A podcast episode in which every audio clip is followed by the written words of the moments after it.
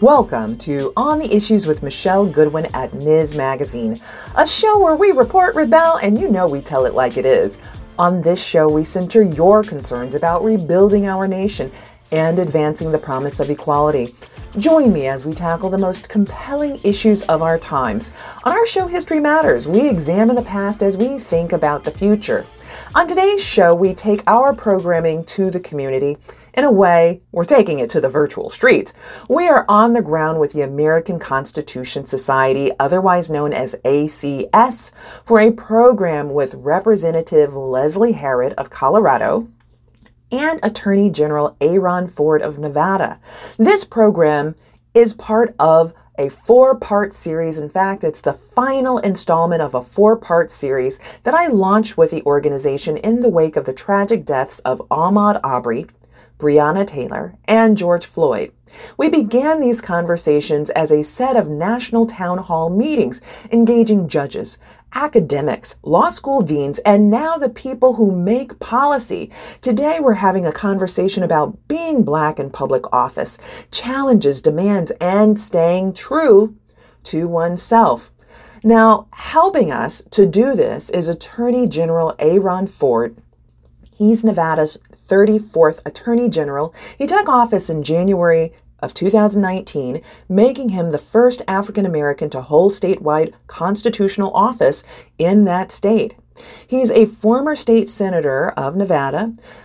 A.G. Ford previously served as both the majority leader and the minority leader in the Nevada state legislature, but he started his career as a public school math teacher, shaping hundreds of lives.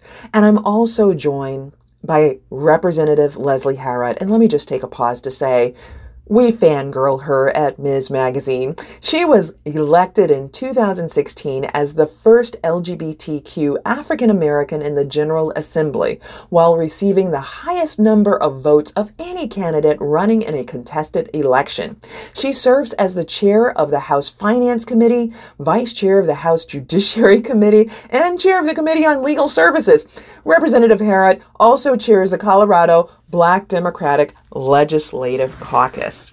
I'm going to start off the questions with just giving a bit of background for those who are listening who are wondering about career paths and how you get to where you are. So I want to start first with you, Representative Herod. What was the path that you took to becoming a member of um, the legislature in Colorado? Is that something that you had ever planned for? Or is it something that just kind of happened? Yeah, well, thanks for that that question. It's really one that um, it's interesting, right? Because I had always wanted to be in politics and do public policy, um, but without seeing anyone who looked like me, um, who was black or um, or gay, you know, it was really hard for me to imagine taking that seat, especially in the city I love, right here in Denver. Um, but I was mentored by an amazing black woman who um, served as the only black woman when she served, and I'm really happy that we are past that time. Um, who really helped me to understand and see that I had what it took to win um, and to represent the district in a, in a really strong way. And so she is still my mentor to this day. Um, and she's really one of the folks that convinced me to run. And I'm not from Denver.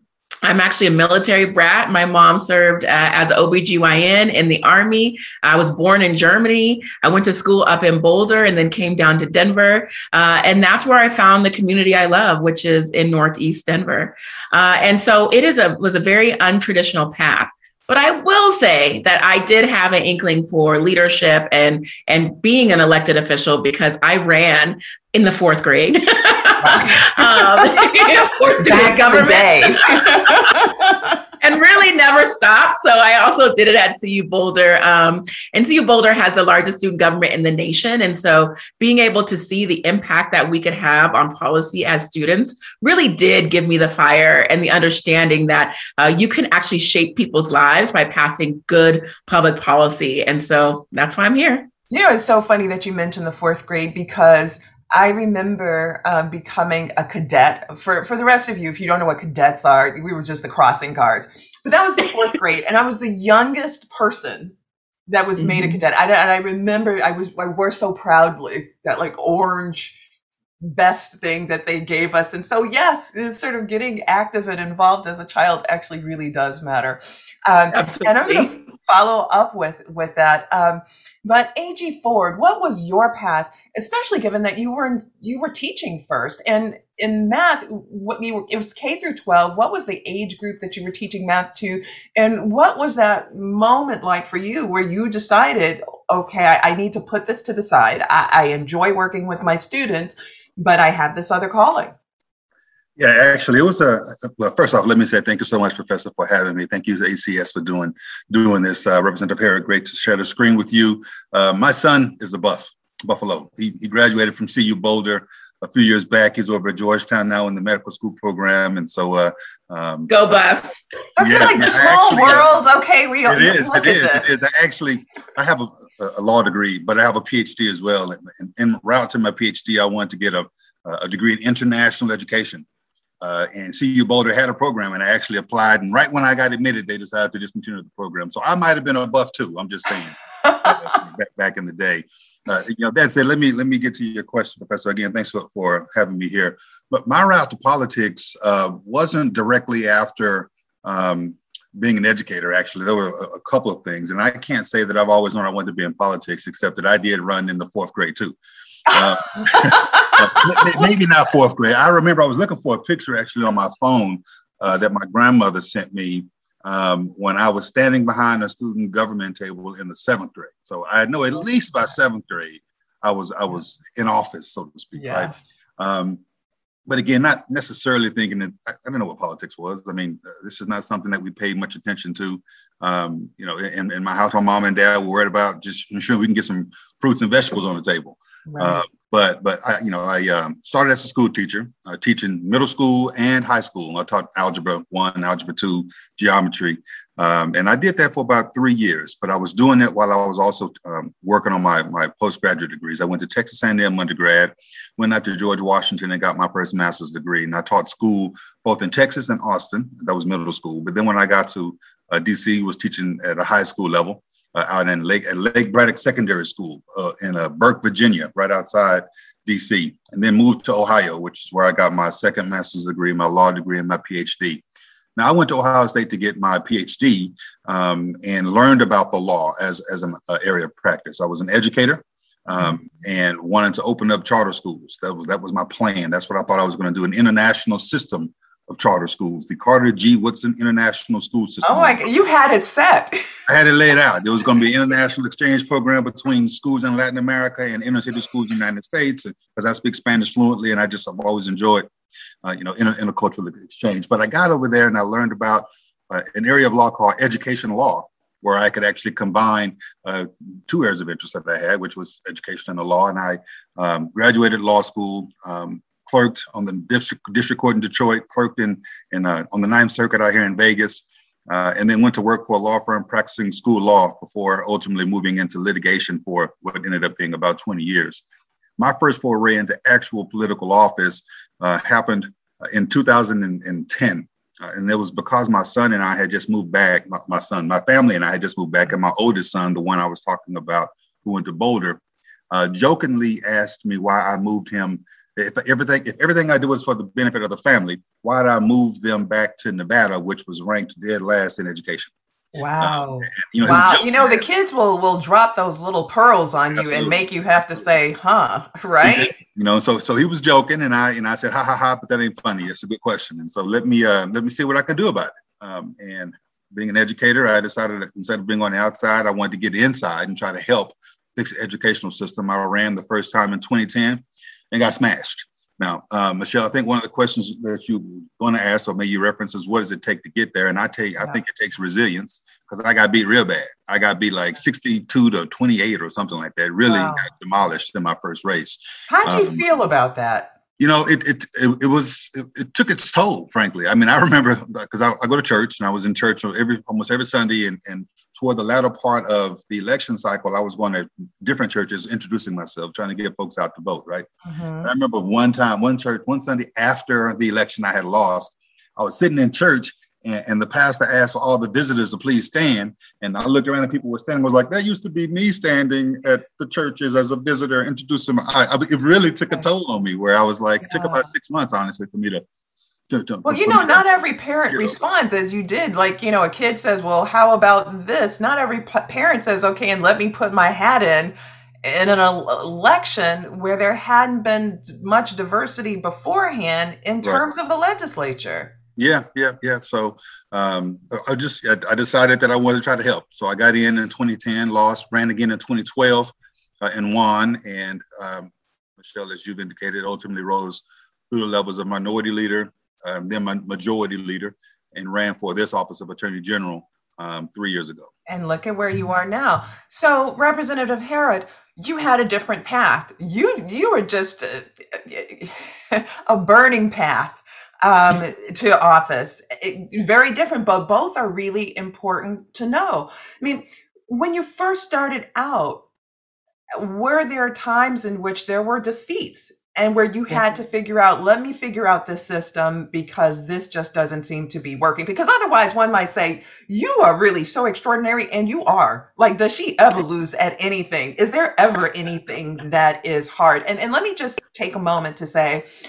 before our time here together uh, on this program. And before your being on my ms. Magazine podcast on the issues i came across you in a video where you were breaking it down about tampons to your fellow members of the assembly. And you were, I think you may have even been holding up one or a sanitary pad, and you're just like, let me tell you about what this is. And that seemed revolutionary. I mean, that was as revolutionary as Me Too is, like just standing there and saying, let me break this all down for you. So yeah. along the way, were there times that were hard? Absolutely. Um, and there were definitely defeats and losses. And, you know, what I'll say is, um, you know, first, when I first graduated college, uh, I was actually working at Mac and 24 Hour Fitness. And so I worked throughout college while being um, in student government. And I graduated in a recession. Uh, and I did not have a job in my field of political science and ethnic studies, um, couldn't get an internship or, or a fellowship to save my life. So one day I just literally walked down to the Capitol with my resume and said, um, I'm Leslie Herod, I can start tomorrow. And so I started as an unpaid intern in the building. Surprisingly, they said yes. And later I found they thought I out that they thought I was someone else. But you know what? Take the opportunities when you can get them. Uh, and and then I just kept working in the building. Eventually, um, I was non first. I was nonpartisan staff and got my first paid gig doing that. Uh, and then worked my way up to senior advisor to the governor at the time, Governor Ritter, and also worked under President Obama for his 2012 reelection campaign. And so when I was elected in 2016, you know, I did have a really good knowledge of what I was getting into. You know, I knew the state capital, I knew how to pass policy, but I knew it was also not going to be without defeat. Um, and so, well, let me let me shelve that and just say, when I ran, um, we run ran in a caucus process in Colorado, and so I was running against. Um, an attorney, a white attorney who had uh, much uh, much more wealth than I do, and uh, much more uh, folks who wanted to give money to him that were wealthy as well. And so we raised a lot of money. It was head to head, heated competition. Um, and you know, one thing that I thought I had to hide about myself in order to win was the fact that my sister uh, was incarcerated. Mm-hmm. And so I didn't really talk about it until I realized that um, the fact that I wasn't talking about it probably made her feel like um, I was ashamed of her, and I never was. In fact, um, her experience is what led me to do the work that I do for criminal justice reform. Mm-hmm. And and, and you so, and, and, part of that experience, even with the tampon work that you yes. were doing, because of what women who were incarcerated had to go through, and sometimes even doing sexual favors for guards just in yep. order to get sanitary napkins and tampons. Absolutely. Absolutely. And, you know, the uh, mass incarceration, right? And how much money she was making uh, while she was working on the, uh, you know, working inside a prison and why she was there in the first place, which was substance misuse that was untreated uh, and, you know, felony offenses for zero tolerance policies. And so, you know, all that led to my work. And quite frankly, I tell her now um, that she has helped change the lives of so many people in Colorado um, just because of who she was. And so as I as I ran, I actually lost my caucus. So it was two of us. and I came in second, so I lost.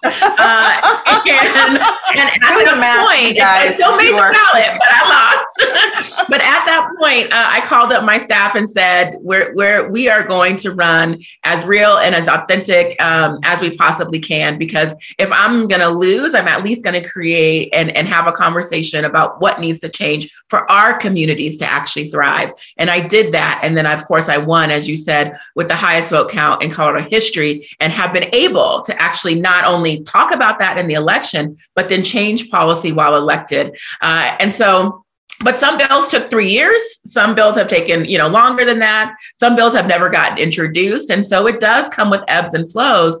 Um, but if you just keep fighting you know you can make real change. And right now since the community is so behind real change and real reform now is really the opportunity to, to do it so I, I, want to get to your day-to-day lives. What what's the real work that you do so that folks understand that. But you all have opened up a door and and I'm going to actually walk through that door because you've talked about family.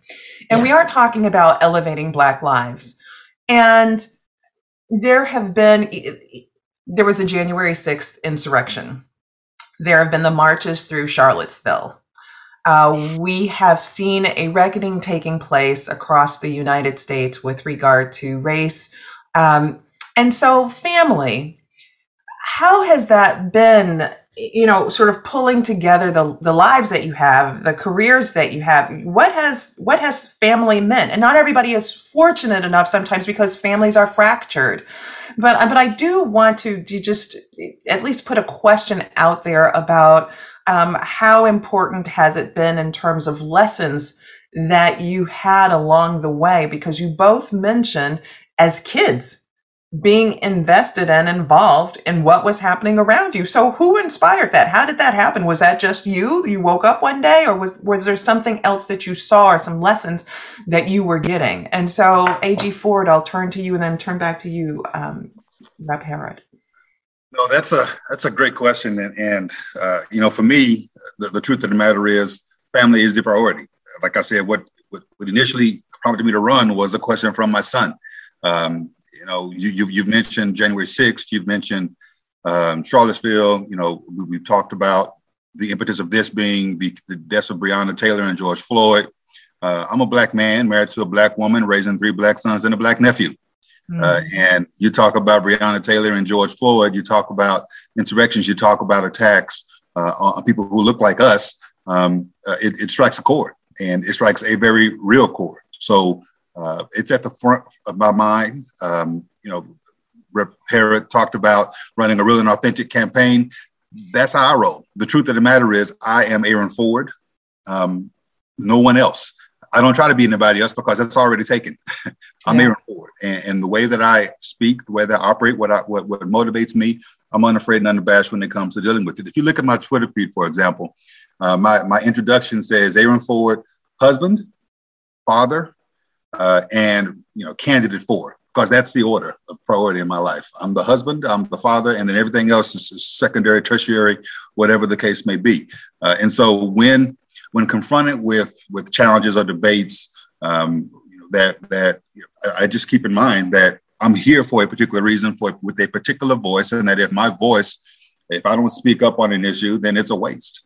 I'm right. possibly um, um, disallowing a, an actual um, component of, of, or piece of the puzzle um, to go missing you know, and I'll give you one example about how important my family is because it was in response to, I'm certain um, Leslie can associate with this, to a lobbyist coming to me one time with his client, uh, sitting to me when I was majority leader I was at the head of my table. They were next to me, and my assistant leader was at the end of the table. And and this was a controversial topic we were talking about. I was I was supporting a bill that they didn't like, and and the lobbyist said to me, um, "You remember what happened to former so and so and so and so, a former representative?" And I said, "Yeah." Um, he says, "Yeah, remember he lost when he took that particular industry on." I said, "Yeah," and it was a veiled threat telling me that if I take this on, I might lose. And I said to them, I looked him dead in his face, and I said, listen, uh, I'm up here with you right now, but I have a husband, I have a wife and children at home that I love. Uh, and, and if the worst you're going to do is send me home to them, you're doing me a favor. I love that. I proceeded to pass that bill, and that bill is helping millions of people in the state of Nevada right now. uh, because my focus, my primary focus, is on what's best for the Nevada family. Recognizing mm-hmm. that this job is temporary, uh, whether it's one term or two, I'm termed out at, in two terms. I might lose after one, so I'm gonna do the best I can for the most people I can for the short amount of t- period that I have because family is just that important. I really, really appreciate hearing that in so many different ways because there's so much that you've put in that, including the importance of one's authentic voice. Because coming into these spaces of education, of higher education, can impose certain kinds of pressures to become different than what you are, to distance yourself from your family, from your communities. Uh, Rep Herod, what would be your response to that? Absolutely. I mean, and I completely uh, understand the, what Aaron's coming from. You know, we live in states where our positions are term limited, and I think that that comes with its advantages and disadvantages. But one of them is is that I know I'm done in eight years, maybe six, maybe four, but you know I know that that's the fact. And so I'm not here to hold a seat. I'm here to get the job done for my community. And thinking about the sacrifice of my family, you know, as I said, my mom joined the army. She joined the army because it was the only way she could get to college. You know, my brother is in the Navy and went through that same route um, to go to go to school and become an anesthesiologist. Um, but my mom really taught me that you know, one, our country matters. It matters so much that it's worth sacrificing for. And these positions truly are sacrifices. And so I always give a head nod to Aaron and folks like Aaron who are are, you know, partners and raising their families and all of that because it is extremely difficult. The job is demanding and I don't want to sugarcoat that. Um, and I'm I'm single, I have no kids, and I feel like sometimes that makes it easier um, to be able to spend as much time and dedicate the time to the job job. Um, but it, it's it's challenging, and so you know, my family is I'm blessed to have a family that's supportive. Um, you know, like I said, I'm blessed to have my sister who's who's been in her circumstance, my brother who also um, failed out of college um, at a junior college in Southern Colorado, uh, only to find that he was just, uh, you know, basically talked down to all of his life, and no one realized that he was extremely good at science and is now an anesthesiologist. You know, so just being able to learn from all of our experiences has really helped to craft the policies that I have today. And then there's also the chosen family that a lot of us have, especially as yes. queer Black folks um, who have been so supportive. And one of those, you mentioned the um, insurrection of the Capitol. One of my chosen family members um, is Congressman Joe Neguse, who was um, leading the um, conversation at the time when the insurrection was happening. And I just remember seeing that go down on screen. And and we've often had conversation about you know why we do this job, why we sacrifice in the way that we do, and watching it happen and watching him fight so earnestly and honestly for our democracy while there was an insurrection happening, you know, just really like reminded me how important it is that there are more people like us in these positions doing the work. Because quite frankly, I am proud of our democracy it needs some work, right? And so we need to be there to fix it, to fight for it, and to make sure that it actually lifts up and supports folks who look like me and you. Um, and so, you know, the question about family is one that I think as uh, elected, we all have to really have a conversation about, you know, should we run? You know, what is that? What is the toll it takes on our families? You know, are we willing to put certain parts of our life on hold? And I'll mention, because we're being honest here, yes, when you are. are a state rep, Aaron knows this, you don't make any money hardly. You know, people think there's money in this job and there's not. And so you really do sacrifice in order to make a change. And, and I think that's why folks like me and Aaron are very similar in that we are bold in our policy decisions because we, we don't need to keep this job forever. You know, it's not for the money. You know, it's it's not because we really want to go to that Democratic barbecue on a Sunday morning or Saturday morning at 10 a.m. But it's because we know that policy has left us out out for so long um, that our community, quite frankly, deserves uh, the sacrifice and the attention that we need to make change happen. Well, on that note, because you are doing the incredible work, and we can think about this over time, just what's been left behind. So, just in terms of level setting, really, really quickly, slavery ends up being abolished by the 13th Amendment, but there's the punishment clause, and Colorado was one of the first states, the first state to do a referendum within the last five years, or maybe now it's five, six years, to remove slavery and involuntary servitude from its state's constitution After that, Utah, and also um, Utah did it just very uh, recently, which is terrific, and other states are, are thinking about that. Um, but that legacy from slavery to Jim Crow, as being very complicated with hundreds and hundreds of laws all across the country that were unjust laws. Some of them struck down by the 1964 Civil Rights Act and then that great 1965 Voting Rights Act. But we know all around the country with what's happening in terms of voter suppression and other things that this is time of urgency. So this is a lead up question, Reverend, to the work that you've been doing and some of this legislation. So, uh, so can you give us some of your greatest hits?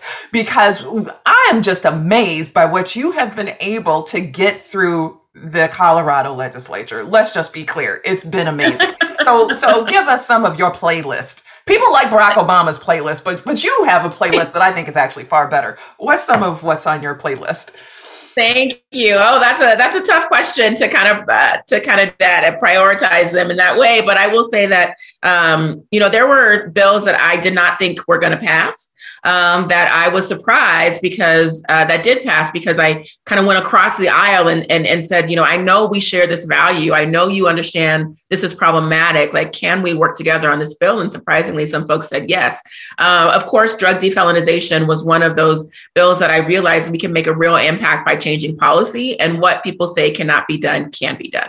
And so we uh, defelonized simple possession of drugs throughout Colorado uh, in the first year that we attempted to do that. And it had bipartisan support. I actually ran the bill with a former law enforcement officer out of a very conservative county, um, El Paso County in Colorado Springs, because he said it was a waste of his time to continue to, you know, put people, arrest folks for possession who needed help, not get them help, put them in prison, and then have them back on the streets six to 18 months later. Uh, and so that was a huge win for me. And again, kind of centered my sister. Um, you talked about tampons, of course, um, requiring tampons for all uh, state, state and um, local f- detention facilities was also one that we passed. And that came from my sister's experience, but also from visiting women's prisons. Um, but more recently, uh, I am extremely proud to um, lead Colorado in the effort for real, true police accountability. You mentioned the death of George Floyd and Breonna Taylor. In Colorado, we also have a very familiar name in Elijah McClain. Uh, Elijah McClain was murdered by law enforcement and paramedics. He was not suspected of committing any crime. He was simply a Black young man walking home and was injected with ketamine uh, and then died uh, in the hospital later. And in working with his mom, Sheneen McClain, we passed um, still to this day the nation's strongest law enforcement accountability um, bills that ended qualified immunity. Um, that put real pen- penalties on law enforcement officers and their departments who harm in our communities. And since we've had um, at least, a, I would say, around a dozen officers who have been released from their jobs and indicted uh, for harm that they've done. And the bill is not even in full effect. It's only been a year old, and we still have parts that need to be implemented. Amazing. And so I'm really proud of that work because it was really led um, by the community uh, and, and, and the unfortunate pain of our community. Um, but as an elected official, was able to do something about it. And I'm just going to name two more things real quick. And I, I know sometimes oh, politicians go ahead, go on. Is, you know what? No, some flowers. I'm tossing flowers at you for doing Thank that because with both, you know, AG Ford and with you, you've talked about being authentic and putting your full selves out there. Like, look, yeah, this is yeah. what it is. And a lot of people don't do that and they think, well, you know, let's you know, it's you are friendly, right? But they think, well, I, I must be friendly and, I, and I'll wait. And of course, it never comes. But in your right. authentic self, you've put that forward and you've achieved successes. So, so yeah, name those additional two. so the other one, of course, you mentioned is the Crown Act, and that is interesting because I ran this bill not knowing that there was also work to kind of build a national coalition. Because a lot of times when national coalitions come together around Black issues, they don't include Colorado at all because folks don't think Black people live in Colorado. and that is absolutely not the case. And so, but I saw a young cheerleader and um, who went to school in my district who was told that if she couldn't get her ponytail straight and looking like her her peers, that she couldn't compete. And I was a cheerleader, and I remember that feeling. Um, it was very real, and um, I remember all, I was a, a, cheerleader and a swimmer. So I remember always struggling with my hair, right? Oh. Um, and, you know, I reached out and you know told her I understood what she was going through um, and and commended her for her bravery because her and her mom really did push back. And then it kind of clicked in me like, wait a minute, I can actually do something about this. You know. I can actually change the law. I don't understand, you know, as a not as a non-attorney, I don't understand why um, hair discrimination is not considered race discrimination, but I know that that's the facts, right? And so we need to be explicit in breaking down the fact that it is discrimination and working with the LGBTQ community and adding um, gender and sexual orientation non discrimination in our policies. I knew it could be done. And so I actually called the first um, committee hearing of the Black Caucus and invited members from the Black community to come and talk about hair discrimination. And to my surprise, hundreds of folks showed up and talked about their experience experiences including judges including attorneys including you know um, reporters uh, and media personalities but also including a lot of kids and black brown and indigenous and, and, and, and asian folks showed up as well and so it became this issue that really was a community issue. And we got that bill passed. Um, and it was literally the last bill the governor signed before we went into COVID. And so, um, and it's it's in effect now, and people are using it because still to this day, you know, principals and teachers and and and coaches are saying you have to change your hairstyle, especially if you have dreadlocks, especially if you have, you know, an afro or or, or protective styles, twists and that's illegal now in Colorado, and there are remedies. And I'm really proud for that.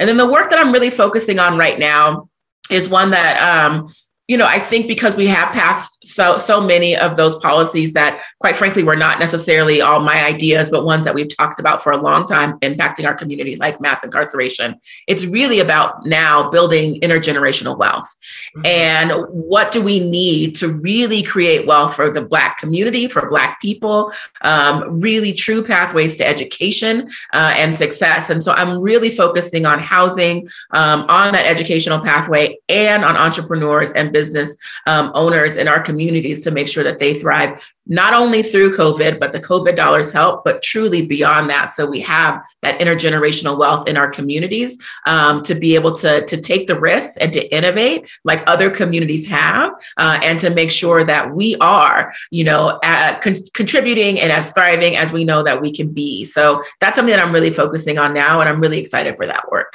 Well, it's it's great to hear that. Here in California, where where I am, there is a beach known as Manhattan Beach, but it used to be known as Bruce Beach. And Bruce Beach was uh, a community of uh, beachfront property right on the ocean that was owned by Black people. And it was burnt, they were mm-hmm. chased out, burnt out, all of that, you know, tires slash, uh, so many things to get rid of the Black community that owned property.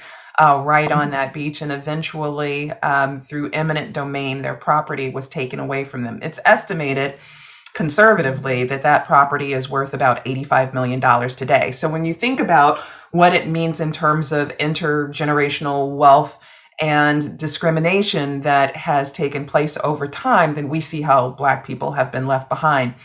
A.G. Ford, I want to turn to you because states attorneys general have played such a crucial role in our democracy. Uh, they always have. Um, but we have really seen that um, within the last 10 years. Um, and so I, I want to ask you how that is, why that is, what has been the role, what is the role of a state's attorney general, and why do you think that it's become such an important role to our democracy? You know, it's a it's a great question. Listen, we talked about getting started in fourth grade, you know, middle school or whatever, running for office. I can tell you this: I didn't grow up aspiring to be attorney general. I didn't grow up saying I want to be attorney general when I grow up. I had no clue what attorney general uh, did, and frankly, wouldn't have considered this position until uh, unless someone hadn't presented it to me as an option to, to even think about. Um, uh, but it is the most important position that many people have never heard of. Um, mm-hmm. I, I, took an oath um, on January 7th, as you indicated, to protect and defend the Constitution of the United States and of the state of Nevada. Um, I knew what that meant. Didn't really know that it meant, however, that I'd be defending the existence, the very existence of our democratic republic, mm-hmm. uh, you mm-hmm. know, through insurrections, through you know, voter lawsuits and things of that sort.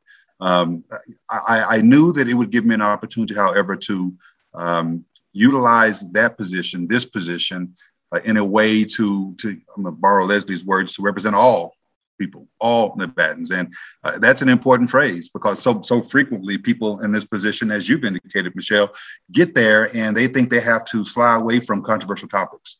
You know, I've arrived here. I, I need to not rock the boat. I want to keep this position. I, you know, I better not take on those controversial topics. And that's never been my philosophy. Um, as Attorney General, we have the ability to effectuate real positive change in attacking issues um, from our perch. We have the law uh, that we can utilize in so many different ways. Uh, you know, I commend Colorado's Attorney General Phil Weiser, uh, who I'm sure has worked with Leslie uh, on, on, some some some things in the past. We've borrowed a lot in Nevada uh, from Colorado, both legislatively when I was there and uh, from a AG perspective, because Phil and I worked together, you know, quite a bit. And what we end up doing is coming together as a coalition of attorneys general to to to push for commonality, you know, common uh, um, um, approaches across the nation, obviously making it fit in the state of Nevada uh, or in your respective jurisdiction. But, but I think the key component is, is being willing to utilize the position. Uh, again, I said earlier that I'm a black man married to a black woman, raising three black sons and a black nephew. And so when George Floyd was killed, I took to the media airwaves as that person sitting in the intersection between uh, uh, being a black man and wearing a badge, mm-hmm. right? And saying that I, you know, I, I, re- I, I get um, what the dilemma is. I remember seeing George Floyd being killed. I remember saying the exact same thing I've always said, which is, "Oh no, uh, another black man being killed by a cop." And the next word I, words I said were, "And ain't nothing gonna happen." Right. That, that was my sentiment. That's what I thought was going to happen, and I said it out loud from my position of law enforcement. And I mm-hmm. says, but we can't let that happen. Fortunately, we have another Democratic, pardon me, another Attorney General uh, in Minnesota, and Keith Ellison, who likewise was willing to use his mantle, uh, to use his platform to effectuate some justice. Uh, so, you know, I, I, think it has become uh, more apparent over the course of the last few, um, you know, last decade or so, maybe last 15 or 20 years, that the Attorney General can use this role um, to effectuate positive change and not just sit back and uh, and, and and be passive, right? Mm-hmm. Uh, and and I think that's led to positive, you know, positive opportunities. I get to sponsor bills here in the state of Nevada as Attorney General, which is not the case in many places. They have to go find sponsors in the legislature to run bills for them. But I I get 20 bills of my own that I get to run, and so I ran two that were directly responsive to Breonna Taylor's killing so I passed a bill unanimously that says that no knock warrants um, uh, can very uh, rarely be used in our state now. I didn't, I purposefully didn't ban it, but I did limit the use of no knock warrants. And then in response to George Floyd, I ran a bill that passed unanimously as well that gives my office the ability to investigate police departments um, wow. who are alleged to be engaging in patterns or practice of unlawful or discriminatory policing. And these are things that I was able to do uh, um, with the help of members of my office. Uh, and you know, we we we held panels, we held forums, we had discussions, uh, and we ran these bills, and they passed unanimously, and they got signed on the one year anniversary of George Floyd's murder. Uh, wow. So we're, we're, proud of that, and again, that's something that attorneys general uh, can do, um, and that they should consider doing. That's pretty impressive. Yeah, yeah, go. Do you mind ahead, if I jump in one second? Because um, I know we have a lot of law students and prospective law students, and maybe interns and aides. But the pattern and practice investigation piece is so important. You know, Colorado was the first to pass it in the bill that we passed, uh, with, and work with the AG to really investigate police departments who can't police themselves and won't police themselves and refuse to. And so the reason why now Aurora is under a pattern and practice investigation, and we got a huge damning report saying that they have uh, discriminated, which we know, against Black folks, which was no surprise to us, but it was in clear writing and when it happened and how it happened. And now they are under threat of a of lawsuit if they don't change. And so these kind of small policies that might not catch the attention of, uh, of the masses always can make a huge difference but only if you elect good attorney generals and elect good people in every position. I'm not going to say what party, but good folks who actually align with your values, you can make real change. And all of these positions really do matter. Well, in building on that, I, I, want us to turn to questions about our democracy in the last quarter of our program. And this has just been such a great program. It, you you both are just fabulous. Uh, yes, exactly. I I wish we were together in in person. I'm looking for an an opportunity for that. But our democracy, many of has have said that our democracy is in a crisis uh, right now. You know what? Your sense or concerns about our democracy um, whether state or national. And I'll start with you, Rep. Herod. Yeah, I, you know, we are in a crisis within our democracy, and and I believe that um, there are a few voices who are very loud who intend to divide us um, and intend to. Uh, I think weaken our movements, especially the movement for Black lives and acknowledgement of Black people and our contributions to society, um, but also progressive policies in general and democracy. I mean, the, the, the goal is to keep the status quo or to go back to a time when we know uh, wasn't great for Black folks, you know, um, it wasn't great for many folks except for the wealthy ruling class white men, to be honest with you. Um, and that's just not acceptable, but it's working, right? And so these these like kind of uh, subversive tactics, especially u- utilized through social media, um, are either keeping people out of political conversations altogether. Where you know, 2016, we had this really big growth of folks who are participating in in politics and public policy, um, or discrediting those leaders who are making those changes through lies, right? Through just making up things and throwing it out and seeing what could stick. Mm-hmm. And quite frankly, um, that has created um, huge cracks, or I guess illustrated huge cracks within our democracy that could lead to an insurrection at the Capitol, where the Confederate flag was flown in in the in the U.S. Capitol, where that's never happened before in our country's history. And so it is really time and it's critical that people really do dig in and engage and talk about what our American values are and should be and what that looks like represented through our democracy because we it is at stake right now. Um, and you know, we have this great American experiment. That's what that's what we are. Uh, and it's important that we continue to make make changes that that strengthen our democracy but don't weaken the voice of the people especially the people who have been marginalized consistently over time Thank you very much for that. Um, AG Ford, same question to you about concerns about our democracy right now. Well, a, couple of thoughts. Mm-hmm. Yes, I, I, likewise am concerned about said democracy, but I'm not. Um, uh, I'm, I'm, I'm I remain optimistic, however, and it, it, it it's going to sound naive, but the reason why I remain optimistic is because we have, in fact, um, experienced times over the course of our history uh, where, you know, we, have had to overcome instances of horrifying instances like this, right? We, the civil rights movement was my mom's generation, right? It was my mom's generation. It was my, my grandparents were right before that. Um, and so I'm confident that as long as we stay in this fight, we can continue to move the ball forward. But but I'm also um, not ignorant to the to the facts of true history, and that that's a whole another issue, right? In the legislature, I'm sure uh, Les is dealing with these with these questions about the the, the proper role of education in teaching true history. Uh, and I know true history, right? I mean, I, I know true history. I, I can go back to um, you know, I, have used the phrase talking about voting. I've used the phrase of open and notorious. It is a real estate phrase. It's a it's a legal phrase they use in real estate law, but I borrow it to talk about voting rights. You know, because in, in my estimation, uh, our government, our, our country has always been open and notorious in a way that it's deprived Black Americans of or undermined their right to vote, um, mm-hmm. and not just to vote, but to even exist, you know, coexist peacefully in this country. You know, it wasn't uh, you know, it was the Supreme Court in 1856 that said that blacks were, and I quote, so far inferior that they had no rights, which the white man was even bound to respect. Mm-hmm. Dred Scott. It was, that same, it was that same dreadful, you know, pun intended, dreadful decision because it was the Dred Scott case. It was that same dreadful decision where the court also said, and I'll quote again, that blacks were altogether unfit to associate with the white race in either social or political relations Uh-huh. right? So i mean this that's true history. That, that's that's black and white. That's that's yeah. that, that's in our that's in our history books. That's in our in, in our in our, our legal books. That's what was said right? And yeah. and then through our educational systems we've uh, all we've always known i'm a former educator. You're an educator professor. It's always been used to indoctrinate.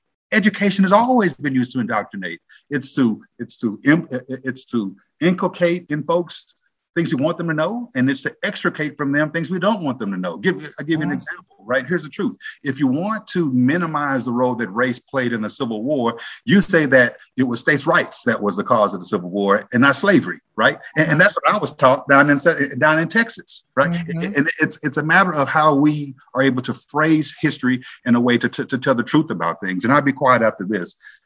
I, I don't I don't care how much someone tries to minimize um, the original sin of our country. Here's what I know. I know that William Berry, who is my fourth great grandfather, uh, I know the history, the oral history of my family. I know he was sitting on a slave plantation in, in Arkansas, in Fordyce, Arkansas, um, getting ready to be sold. He was on a, he was on the auction block and um, he refused, spoke up for his humanity, uh, and said, "I will not be separated from my wife and my children." This is what the oral history of my family tells me. So they didn't sell him; they killed him right there on the auction block. And then they sold three of his sons to a slaver in Texas. Um, and one of those sons was my third great grandfather, and, and I'm the progeny of William Berry. Uh, and here we are, four generations later, and we're still fighting for our humanity. Uh, but but I will continue to do that because I know that it's His blood that that's that's in me, and true history tells me that if the worst I got to do is to be called a bad name, or, or, or the because I've been called everything but a child of God. You understand what I'm saying? Yes, I do. The worst I got to do is to, is to have to face angry moms every once in a while. Then I'm standing in tall cotton because William Berry lost his life. You understand? Wow. Um, now, to be sure, um, sitting here today, we can still lose our lives. But but I do reflect on the fact that uh, it was it, we've come a long way from William Berry, and so I remain optimistic that even as we continue to defend the existence of our democratic republic, um, against these attacks, um, we, we, we can still prevail. Well, it, it's interesting that you should mention that because something that's been on my mind um, for a while over the last few years, but but really, I mean, there, there's there's the length of time, you know, depending upon how you're raised and what your grandmother told you. These things are stories that date w- way back. But in the space of seeing children separated from their parents and being put in cages, of course, that was part of a, a, Black legacy. So I think a lot of Black Americans could resonate and uh, with that, and hence um, a lot of uh, Black people, a lot of Black women. Um, being very outspoken about what it was that they saw. But something that comes to mind, especially given what you just said, is that um, as I'm with audiences sometimes, I, I, you know, I ask them, you know, what do you think that a mom says the night before the auction to convey to her child who's going to be sold off the next day something that keeps that child strong, whole, knowing their humanity, that no matter someone saying that they are chattel, no matter someone, even the Supreme Court, stating exactly what uh, Chief Justice Roger Taney said in Dred Scott, but that that child matters knowing that that parent will never see that child, very likely ever again.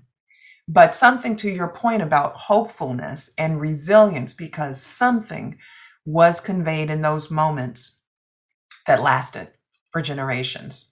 So, this brings me to the end of our program with the last question. And this last question is about a silver lining. What do you see as hope going forward um, generally for our democracy or the, the work that you're in. And so I'll start with you, Rep. Herod, and then I'll end with you, AG Ford. Yeah.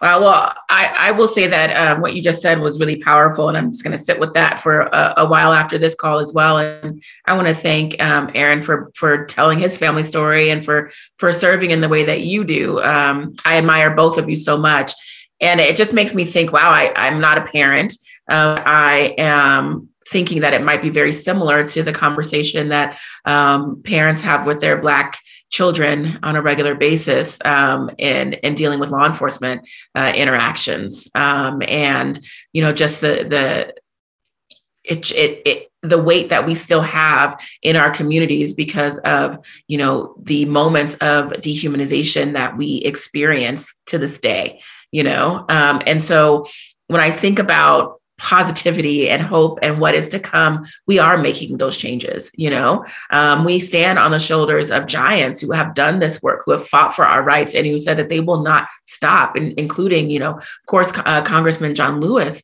and so many others. And so you know, I, I am hopeful and I find hope in the fact that there are so many of us now in these elected positions supporting elected officials, activists, um, and so many others who are saying we are going to make change. We are not going to take discrimination anymore, and the change that we make, while while it might be a sacrifice, it will be lasting.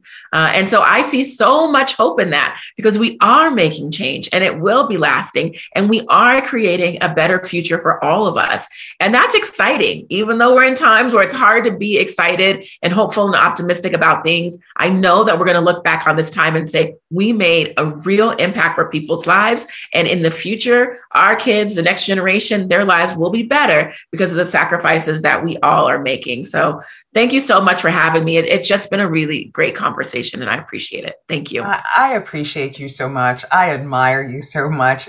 Thank you for, for being with us at ACS today.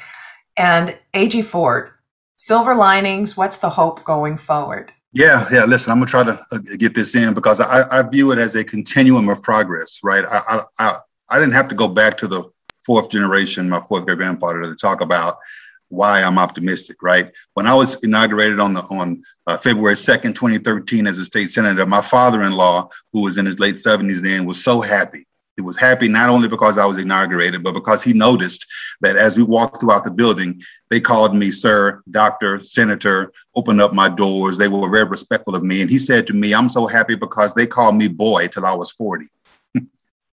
That's what my father-in-law told me. And I get chills as I think about it, right? And this is he, you know, this is my father-in-law right? Yes. They called me boy till I was 40. And he saw some progress just in that short amount of time now to where he sees I'm getting doors open for me and they're calling me sir and doctor, right? And, and, and the reason why I call it a continuum is because I tell my three black sons and my black nephew, the reason why I, I was going to name my school the Carter G. Woodson International School is because Carter G. Woodson wrote this book called The Miseducation of the Negro. Yes. I'm gonna paraphrase something in there. And he says that if you control the way, he says, if you control the way a man thinks, you don't have to worry about the way he acts, man or woman. If you control someone's thought process, you don't have to worry about the way they act. And back then he was talking about black men and women being told to go to the back of the building. He says, if you tell them they got to go to the back of the building and come to a back door, they will always go to the back of the building and look for a back door. And if there's not one there, they will dig a hole through the wall to walk and make one. exactly. And so I told my sons, I've been in the business of mind control since you were born because I'm not making you go through a back door. I'm telling you, you're brilliant, you're great, you're honest, you're you're not trifling, you're not lazy. You are the one who can do whatever you want to do. I've been in the business of mind control for a long time, and so I'm excited about the fact that this continuum continues through my son, through through my son, through my progeny. And so now I have a, a second year medical student who's president of his class at Georgetown, right? You know, I have a, a, a junior in college who's brilliant and who's who's entrepreneurial. I have a junior in high school who's going to continue to this continuum going forward. So that's why I remain optimistic. That's a silver lining for me is that we are the we we, we are the descendants of survivors at some level. And we will continue yes to survive as long as we keep keep this mindset about us. And so thank you again for having me, Michelle. Good to see you, Leslie. And thank you, ACS. This has been a great conversation. Guests and listeners, that's it for today's episode of On the Issues with Michelle Goodwin. I want to thank my guests, Representative Leslie Herod and State Attorney General Aaron Ford, for joining us and being part of this critical and insightful conversation. And to you, our listeners, I thank you for tuning in for the full story. We hope you join us again for our next episode where we will be reporting, rebelling, and telling it like it is with special guests. It will be an episode you will not want to miss. And for more information about what we discussed today, head to MsMagazine.com. And if you believe, as we do, that women's voices matter, that equality for all persons cannot be delayed, and that rebuilding America, being unbought and unbossed, and reclaiming our time are important, then be sure to rate, review, and subscribe to On the Issues with Michelle Goodwin in Apple Podcast, Spotify, iHeartRadio, Google Podcast, Stitcher, wherever you get your podcast. We are ad free and reader supported. Help us reach new listeners and bring the hard hitting content you've come to expect by rating, reviewing, and subscribing. Let us know what you think about our show and please support independent feminist media. Look for us at MsMagazine.com for new content and special episode updates. And if you want to reach us to recommend guests for our show, or topics that you want to hear about, then write to us at ontheissues at msmagazine.com. This has been your host, Michelle Goodwin, reporting, rebelling, and telling it like it is. On the Issues with Michelle Goodwin is a Ms. Magazine joint production. Kathy Spillar and Michelle Goodwin are our executive producers. Our producers for this episode are Roxy Szal and Oliver Hogg. Our creative vision behind our work includes art and design by Brandi Phipps editing by Will Alvarez and Kyle Good, social media by Lillian LaSalle, and music by Chris J. Lee. And of course, Wilner provides brilliant executive assistance.